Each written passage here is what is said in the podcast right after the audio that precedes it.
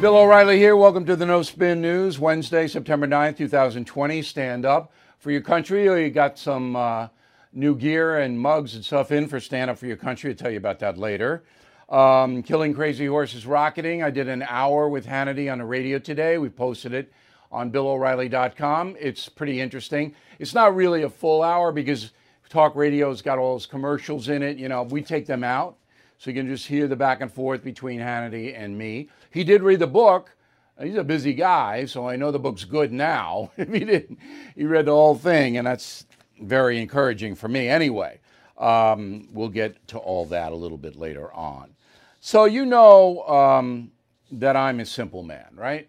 I mean, can you get more simple than the guy you're watching right now? I don't think you can. I have a really simple question. And I posed it to Hannity today. What does Joe Biden stand for?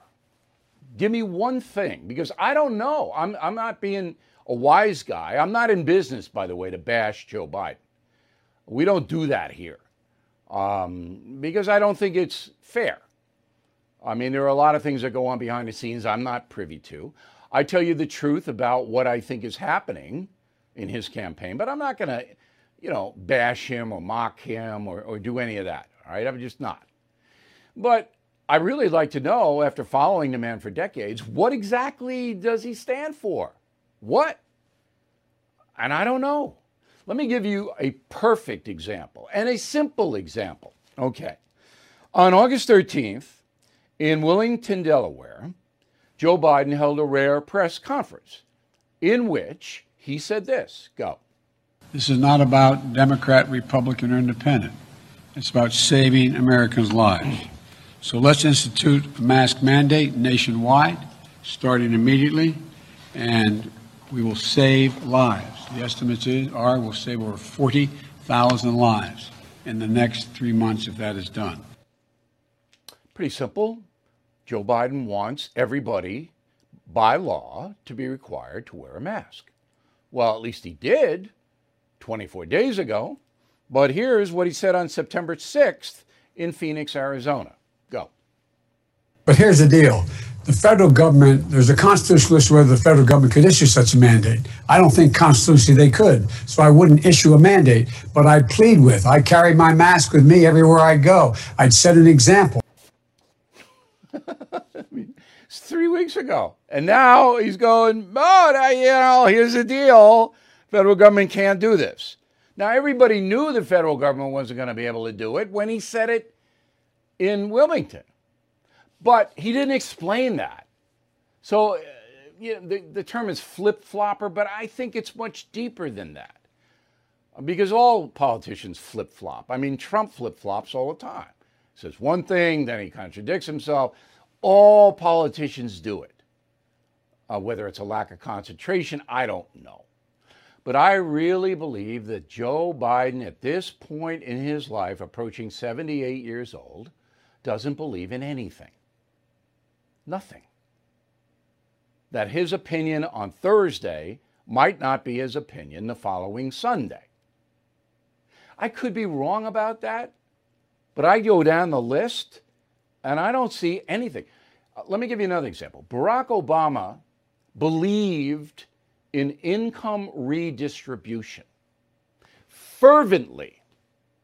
That was everything. That was the centerpiece of his hope and change mantra when he ran the first time.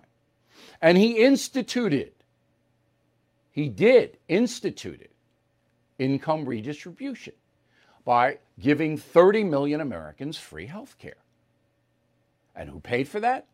The other Americans who bought health care. They paid for the 30 million. That's income redistribution. Obama fervently believes in that. So you can't say that he didn't. Now, one more thing about Biden, and we have a really good guest, uh, Mark Penn. You've seen him before in this program. There's a new poll out, and I, as I told you, the polls won't matter until the, after the first debate. But this poll has a question about is America a racist country that's very interesting to me. You are listening to a free excerpt from BillO'Reilly.com's No Spin News broadcast, where you can actually see me. We'll be right back after this message. As the demand for telemedicine grows, so does the need for connectivity. 5G meets that need.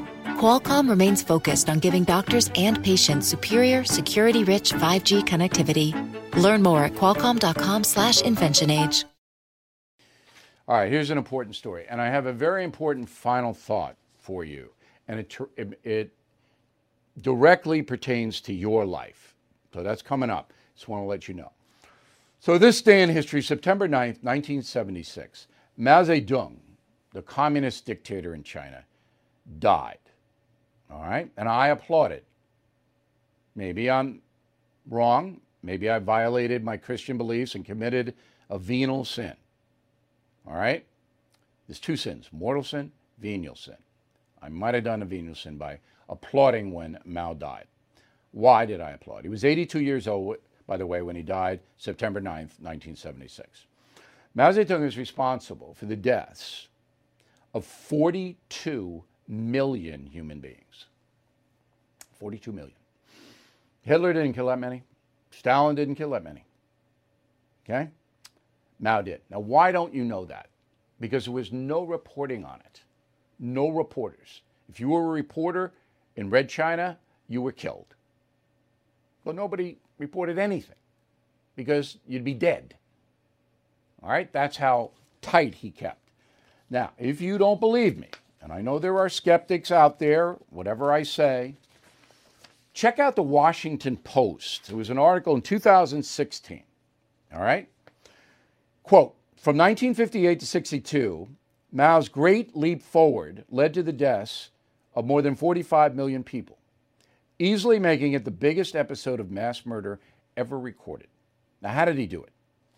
So, in 1958, Mao Zedong, communist dictator, like Castro, like Stalin, said, We're going to change our economy. Now, there's a billion people in China, maybe about 900 million then. We're going to change the economy from agrarian, farming, where people are growing their own food and then selling it to their neighbors, whatever, to industrial. We're going to put everybody in a factory. And you don't have a choice. So you're not growing the carrots anymore, or the potatoes, or anything else. We're taking your land because you don't own anything. Private property is not allowed in communism. And then we're, we're sending you to the factory where you're going to work. What happens? Starvation. China couldn't feed its own population. Government didn't have any money to buy food abroad. 42 million. Mao Zedong. Communism. Dictatorship. Think about it. So if you order uh, Killing Crazy Horse, you get five stand up for your country stickers. That's a fabulous deal. Um, if you order Killing England, Killing Lincoln, and Killing Crazy Horse, all three books, all right, you get a free Stand Up for America hat free. This is a great hat. I put it on, but it mess up my hair, and we get makeup on the inside. We don't want that. All right. Um, the yard signs I showed you, and now we have mugs. These are the best looking mugs I have ever seen, and all this stuff's made in America. We don't make anything in China or any of that. Made in America. Stand up for your country mugs. I mean, come on. Let's get that message out. All right? Okay, I got a good final thought that um, I think you're going to want to hear, but first this. All right, time now for the final thought of the day. Uh, one of the things that is worrying me is that if Joe Biden wins the presidency, my freedom and yours is going to be eroded significantly. And let me give you just six examples, real quick. So the cancel culture will be supported by the Biden administration. And that means freedom of speech. And you know this in your own jobs, in your own life. You say something goes out of the liberal orthodoxy, you could be fired. Secondly, Me Too and all of those groups. No due process, you're guilty. Accusation, you're guilty. Accusation in college, in the workplace, somebody accuses you, you're guilty. Biden's not going to go up against that. Okay? Private property. Biden's going to pass a wealth tax. They're going to seize what we have purchased after we've paid taxes. I think it's unconstitutional, but they'll try. Four, firearm protection. That's going to be brutal what they're going to try to do to the gun laws. All right? Five, medical choice. You can keep your doctor. No, you can't. Because what they're going to try to impose, what Biden and his crew will impose, is the federal government's going to dictate what is paid. And many doctors are going to go, I'm not going to participate. So your doctor may go. And finally, religion. You think Joe Biden respects religion? Abortion on demand at any time for any reason? He supports that. And he's a Catholic. With all due respect, I'm not a judge. I have no interest in sin or any of that. As far as me defining it, I don't. But I'll tell you this I wouldn't want to be Joe Biden if St. Peter and Judgment Day does exist. Freedom of religion, gonna get hammered. All of those things will happen if Mr. Biden is elected.